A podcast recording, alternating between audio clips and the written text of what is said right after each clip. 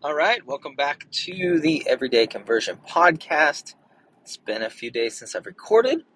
Like I said, when I started this again, I was making no promises of when I would do this. I didn't want to, I don't want it to feel like a job. I don't want it to feel like I have to do it. Um, so things have been busy, and I just haven't got a recording done. But I'm back today, and uh, jumped forward a little bit because, well, I was behind. And so...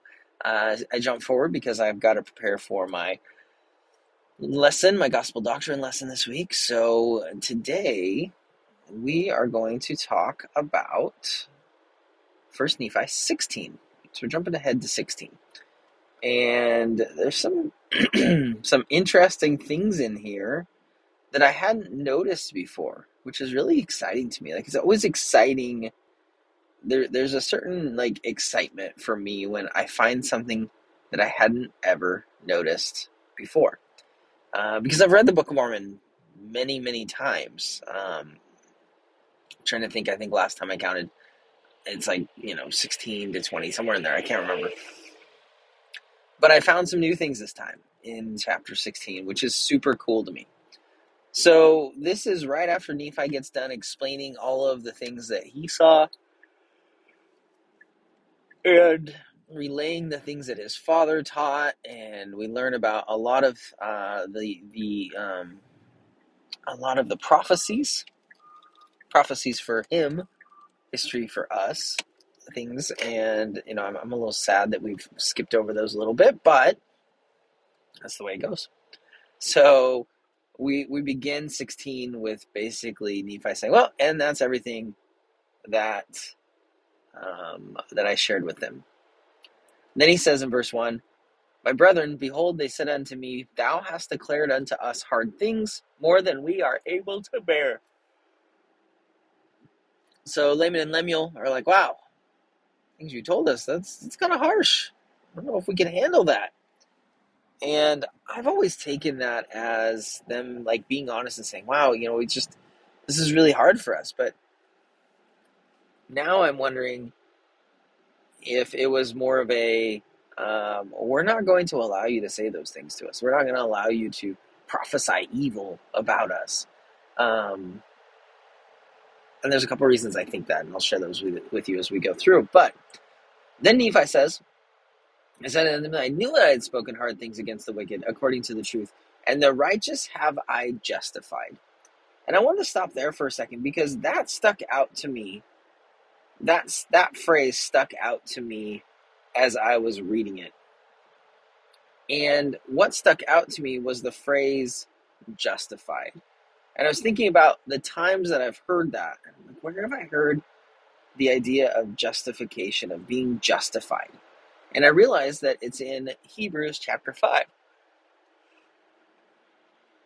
Chapter five, verse... No, not Hebrews. Sorry. Uh, Romans chapter five. Let's go there. That'll get us what we want a little bit better than Hebrews will, since that's what I need. Uh, Romans chapter five, verse nine. So this is this is ob- honestly one of my favorite New Testament chapters, Romans five. And this is where um, Paul's talking about, you know, we were, you know, because of Adam we died, but because of Christ we lived. And he's, he's doing this justification. And, you know, um, while we were sinners, yet God died for the, or, or yet God died for the wicked or the unjust, or something like that. Um, and just this this idea that, you know, regardless of whether we deserve it or not, um, Christ is there, and He suffered and performed the atonement for us. Then in verse nine it says, "Much more than being now justified by His blood, we shall be saved from wrath through Him." And so we have Paul talking about justification, being justified by the blood of Christ. And then we have Nephi saying that uh, by the things that he had taught, which was the gospel, that it justified the righteous, that he has justified the righteous. And so I was like, well, I'm curious, because this is one of my favorite things to do this time going through the Book of Mormon. I'm like, what, is, what does justify mean in the Webster Dictionary of eighteen twenty-eight? you know, the one that, you know, the way that Joseph Smith would have used these words as he was translating the Book of Mormon. And there's two different definitions in the Webster Dictionary. And one of them says in a, the, theo, theo, in a theological sense, or in theology, I think it says, this is what it means. And it says to pardon or clear from guilt. And so I thought that was interesting thinking about that, you know, the things that Nephi had taught. Um, for the righteous, it cleared them from guilt. It pardoned them from the things that were happening. It, it it helped clear them from it. You know, it was a it was a way for them to be reconciled to Christ by what he had taught, because he was teaching um, the gospel of Jesus Christ and, and the things as far as the gathering of Israel and those types of things. So I thought that was interesting that um, he used that word. Uh, and, and it tied me, like I said, to Romans five nine. Now, uh, we get down to uh, verse six. Nephi says, all these things were said and done as my father dwelt in a tent in the valley which he called Lemuel. So, for the last several chapters, it's all taken place where Lehi stopped, waiting for his sons to go back and get the plates, and then to get wives, or, or to bring the, the, the family of Ishmael, where he named the valley and the river, uh, where he had the dream. So they've been camped here for quite some time. This has been like a, you know, a, this is an extended stay hotel. This is a home away from home a little bit. They've been here a while. Then in verse seven, it says, Nephi basically describes that um, marriages took place. It came to pass that I, Nephi, took one of the daughters of Ishmael to wife, and also my brethren took of the daughters of Ishmael to wife. And also Zoram took the eldest daughter of Ishmael to wife. Now, I don't know. It's very possible, I suppose, that this was like a seven brides for seven brothers type situation where they all got married together. Or it could have been that this t- this took a while. You know, that, that uh, you know, maybe Laman, Laman got married, and then Lemuel got married, and maybe Nephi and Sam got married in, in quick succession. You know, it's hard to tell. Um, but it could have taken a while. You know, it just it occurred to me as I was reading this that this doesn't necessarily mean that they were all married on the same day. But he basically says, now we all got married. We were all married. Laman, Lemuel, Nephi, Sam, and Zoram. So Zoram obviously was single when he left Jerusalem, which kind of makes sense, I guess. If he ditched, he probably wouldn't have ditched his family. And then in verse eight, it says, and thus. So when I read and thus, to me it says, it's related to what happened before. So they all got married, and then, or in thus, and by this, or because of this, my father had fulfilled all the commandments of the Lord, which he had, which had been given unto him. And so I thought it was interesting that basically Nephi is saying that, and the last thing that had to happen for my father to fulfill the commandments that he had been given was for all of us to get married. I mean, that's why we went back to get Ishmael, right? And his family, was so that we could have,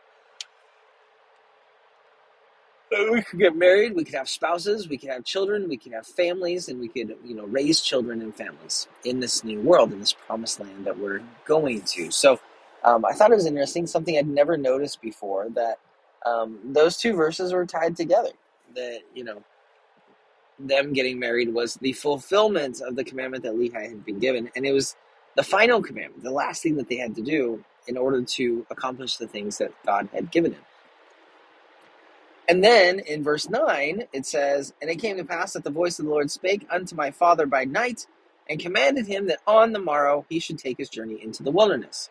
So, as soon as Lehi finishes, completes the things that he'd been tasked to do, he's given new things to do. So as soon as everything's been completed, then the Lord says, okay, Lehi, time to get going, time to pack up, time to head back into the wilderness to continue your journey. Oh, excuse me. And then it says in verse ten, it came to pass that as my father arose in the morning and went forth to the tent door, to his great astonishment, he beheld upon the ground a round ball of curious workmanship, and it was of fine brass, and within the balls were two spindles, and the one pointed the way whither we should go into the wilderness. So, first off, he completes the task that he was given, and then he's given new tasks. And then after he's given new tasks, he's then given the means by which to accomplish those tasks. And so this made me think of, you know, line upon line, precept upon precept, as as as followers of Jesus Christ, as children of the covenant, we're not given everything at once. We're giving it we're giving it a little at a time. And as we show that we are going to follow those directions, the, those directives, then we're given more, which is what happened to Lehi. Um, and I was just, I was just curious. I was just thinking about it. And I didn't do this not, I didn't do this last night uh, when I was studying, but I'm like, I wonder what curious means. Like how, how was Joseph Smith using the word curious? Um, let's see here. I'm trying to look at these different definitions it gives me in the Webster's Dictionary. Uh, here's one that I think might be the one that's being used. Um, one of the definitions is artful, nicely diligent. Each ornament about her seem, seems seemly lies by curious chance or careless art composed. Wrought with care and art, elegant, neat, finished as a curious girdle. So I think that um, that is the one that it's it's being used. And then it references Exodus twenty-eight, eight and thirty, which I'm not going to look up, but curious work. Um, so wrought with care and art, elegant, neat, finished. I imagine that's probably the one that Joseph Smith was using in that translation. So um, not as like, oh, that's interesting or weird, but more of like it was very elegant. It was very beautiful, which makes sense if the Lord said it there. Okay, so they've given, been given new direction. They've been given the means by which to you or to get there. And I've always wondered, this is something I've always wondered about.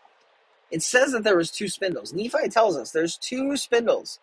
There's two needles within this ball of curious workmanship.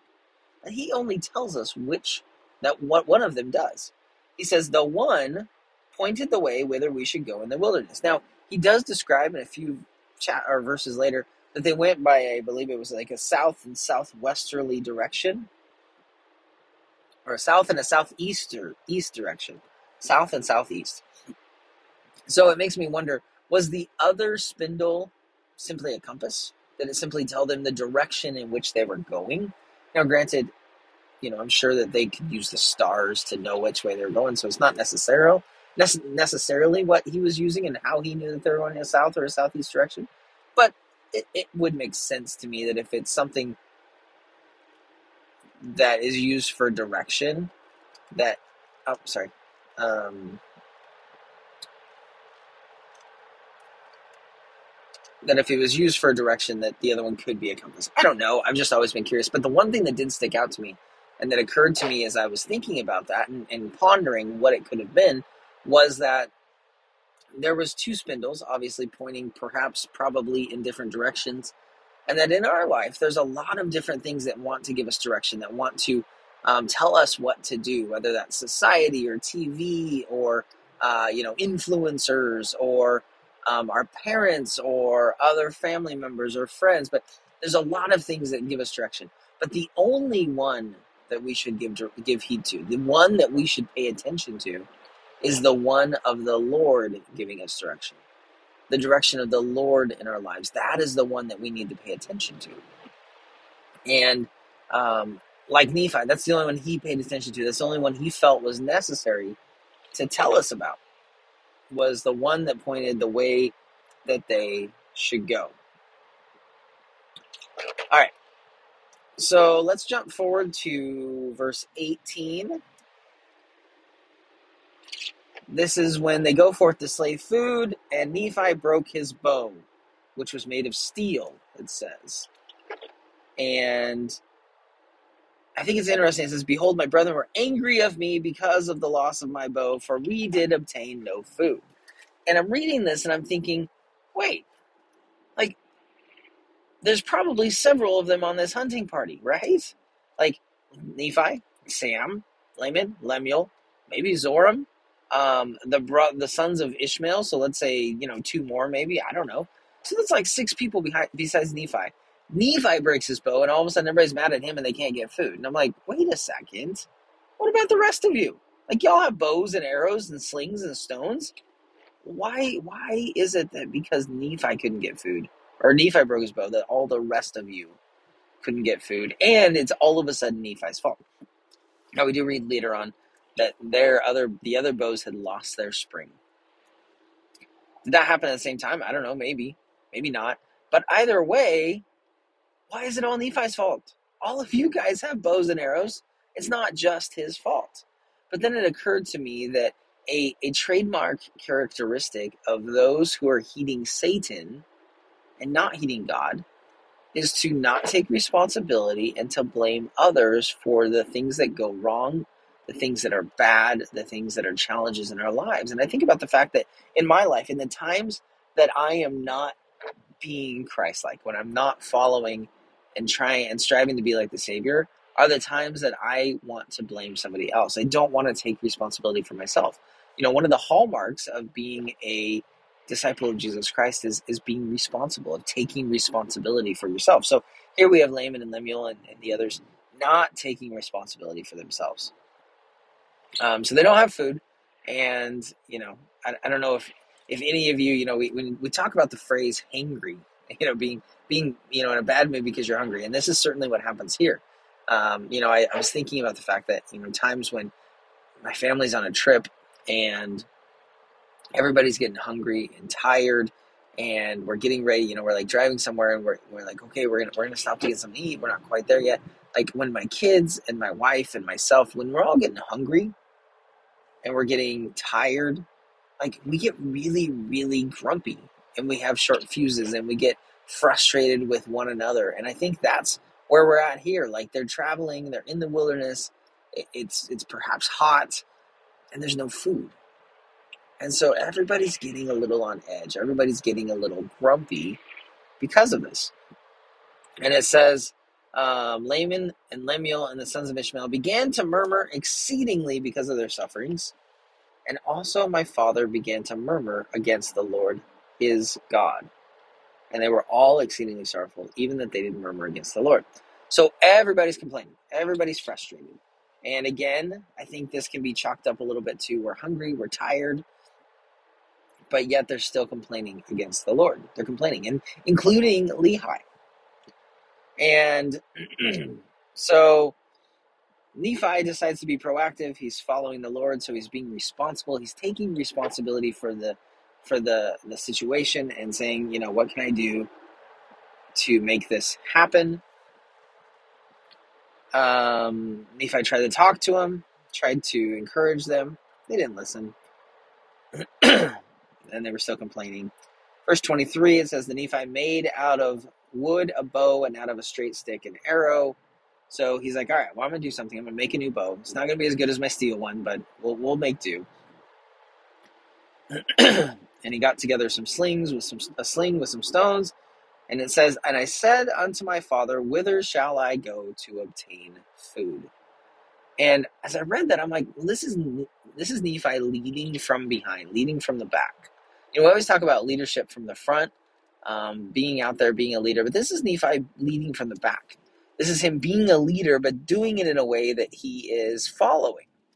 And this is something that I've learned to do at work, um, where you can ask the right questions to help to lead somebody and to help them to take leadership, to step into their role that they're supposed to be in. You can ask the right questions. And this is what Nephi does here. He knows his father's murmuring, but he's like, you know what? Dad's the patriarch of the family. He's our prophet. I'm going to go to him and I'm going to say, Dad, where should I go to get food? So he, he asks his dad. And it says that Lehi inquired of the Lord, for they had humbled themselves because of my words, for I did say many things unto them in the energy of my soul. So Lehi's humbled himself, humbled himself, and he goes and he prays to the Lord. It says, it came to pass that the voice of the Lord came unto my father, and he was truly chastened because of the mur- of his murmuring against the Lord, insomuch that he was brought down into the depths of sorrow. So he had humbled himself, but he hadn't completed his repentance yet, and so he's chastened by the Lord. It says, it came to pass that the voice of the Lord said unto him, look upon the ball, and behold the things which are written. It came to pass that when my father beheld the things which were written on the ball, He did fear and tremble exceedingly, and also my brethren and the sons of Ishmael and their wives. And so I'm like, well, what did it say on that ball that caused him to tremble and to fear, caused his brother, caused his sons, Laman and Lemuel, and the sons of Ishmael to fear, but didn't cause Nephi to fear? Because later on in the next couple of verses, Nephi explains what they were, and it says it was it was writing that was on the on the ball that helped them, it gave them understanding about the ways of the Lord. So Nephi is not scared of it. And so I started thinking about it. Well, and the other thing, and then I, we'll, we'll jump back to that. But the way I've always, the way I've always taught this to my kids, the way I've always understood this was Nephi went and asked his dad where to hunt, and he was given direction where to hunt. His dad told him where to go in order to obtain food. But if you read this a little bit closer, and this is the thing that I learned that I never, ever noticed before. If you read a little bit closer, that's not what happened. So Nephi asked him where he should go to get food. And then Lehi prays. Lehi's told to go look at the ball, and he gets really scared. Fear and trembling, it says. And then Nephi explains what's on the ball. It says that there was a uh, there was writing. It changed from time to time according to their faith and diligence. Um, it was plain to read. It was easy to understand. It gave us an understanding concerning the ways of the Lord. And then it says, and thus we see that by small things the Lord can bring about great things. And then in verse thirty it says, and it came to pass that I, Nephi, did go forth up into the top of the mountain according to the directions which were given upon the ball. So it was not Lehi that told him where to go. It was the directions on the Liahona. And what occurred to me was, was part of, was the reason that Lehi was fearing and trembling because in this chastening, did he lose his gift for a time? You know, a la Joseph Smith when he lost the one hundred sixteen pages of manuscript because he gave them to Martin Harris. Was this a similar chastening where not only was he chastened, not only did the Lord kind of dress him down and, and uh, you know, ream him a little bit, but he also said, look, because of because of your lack of faith, because of your murmuring, because of your whining, you don't get to be the leader for a little bit. You don't get to receive revelation. You have lost your gift. And it made me go back to Doctrine and Covenants three, where Joseph Smith is chastened.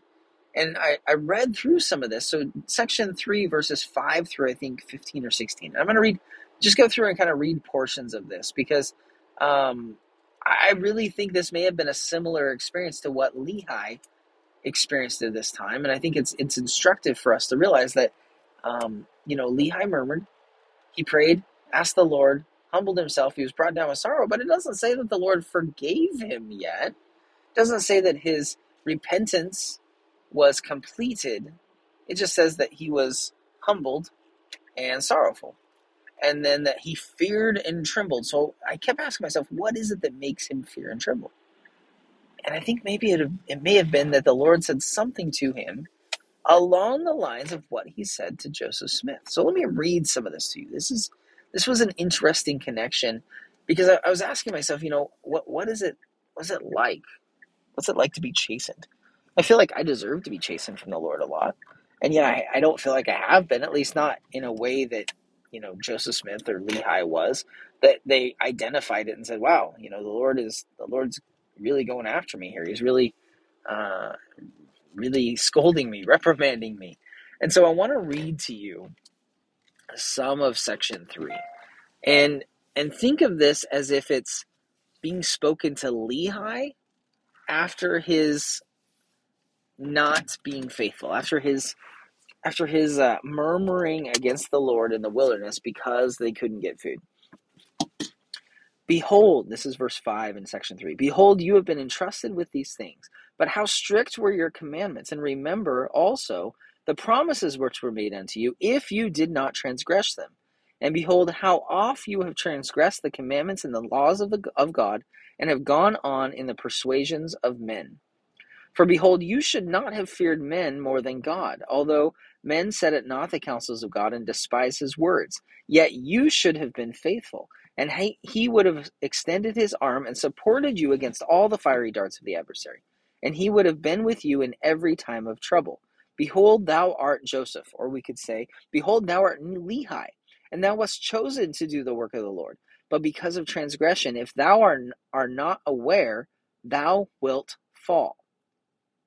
But remember, God is merciful. Therefore, repent of that which thou hast done, which is contrary to the commandment which I gave you, and thou art still chosen and art again called to the work. Except thou do this, thou shalt be delivered up and become as other men and have no more gift. And when thou deliverest up that which God given, had, had given thee sight and power to translate, thou deliverest up that which was sacred into the hands of a wicked man, who has set at naught the counsels of God, and has broken the most sacred promises which were made before God, and has depended upon his own judgment, and boasted in his own wisdom.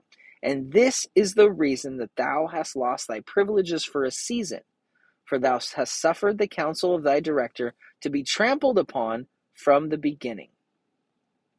So, think about that in the context of Lehi. You know, this this was Joseph Smith, and Joseph Smith being reamed because he gave Martin Harris the manuscript. But think about it as Lehi, and Lehi hearkening and listening to Laman and Lemuel, the sons of Ishmael, and they're complaining, and then being led to complain himself because of it. And I'm I'm putting myself in Lehi's shoes, and I'm thinking, if I had heard something similar to this, if words similar to these were on Liahona, I would fear and tremble. You know, the, these are these are tough things. You know, the, you know, be, having the Lord say you were entrusted with things. The you you know the the commandments were strict. Um, you were made promises if you didn't transgress them. But how often have you transgressed the commandments? How often have you messed up and done the things that other people wanted you to do? You feared God or man more than God. Um. You know, you should have been faithful. I can tell you, if I heard the Lord tell me, you should have been faithful and you weren't, that would that would make me tremble. That would make me fear. Um, you know, if if if I had been told, if I was Lehi and I was told, you were chosen for this work, you were chosen to lead your family to the promised land, but because of transgression, if you're not careful, you're going to fall. You're going to fail. That would make me tremble in fear. I've brought my family out in the wilderness. I've walked away from everything I've had in my entire life, and now the Lord's telling me, you're gonna you're gonna mess it up. You're gonna fail if you keep doing this. But I love in the middle of this that there is this promise. God is merciful. Repent. If you repent, you will be chosen again. You will have this opportunity again. And then he says, but if you don't, you will become as other men, and you will have no gift. You'll be on your own. You won't have my help if you don't repent. And then he says, and here's the punishment, this is the reason that thou hast lost thy privileges for a season.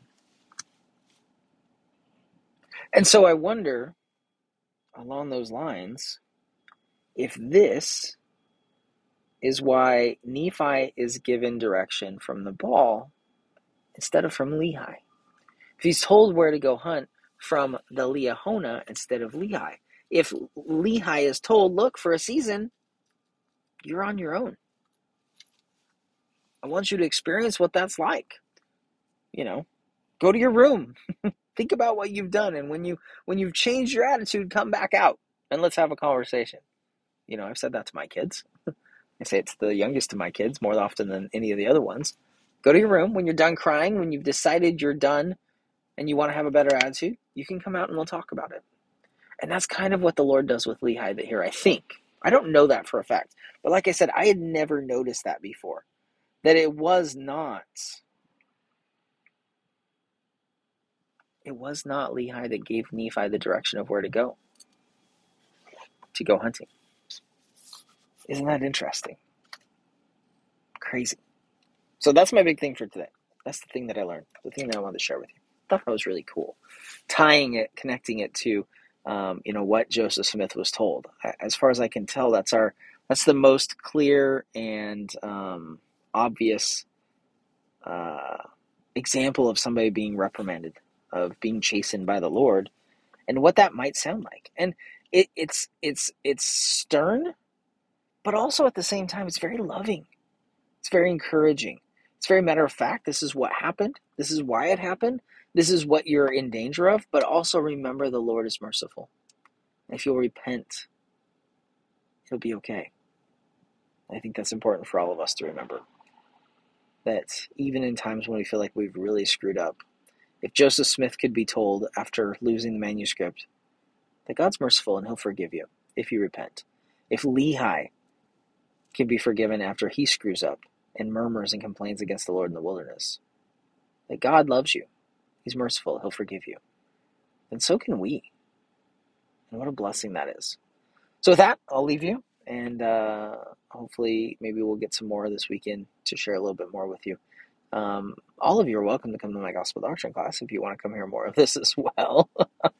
I know that's more feasible for some of you than others, but um, you know, maybe on Monday I'll, I'll recap some of the things that we shared there and some of the things that people shared with me in the class, because I learned just as much as, as I teach in those classes as well. So hope you have a great day, and we will see you in the next episode.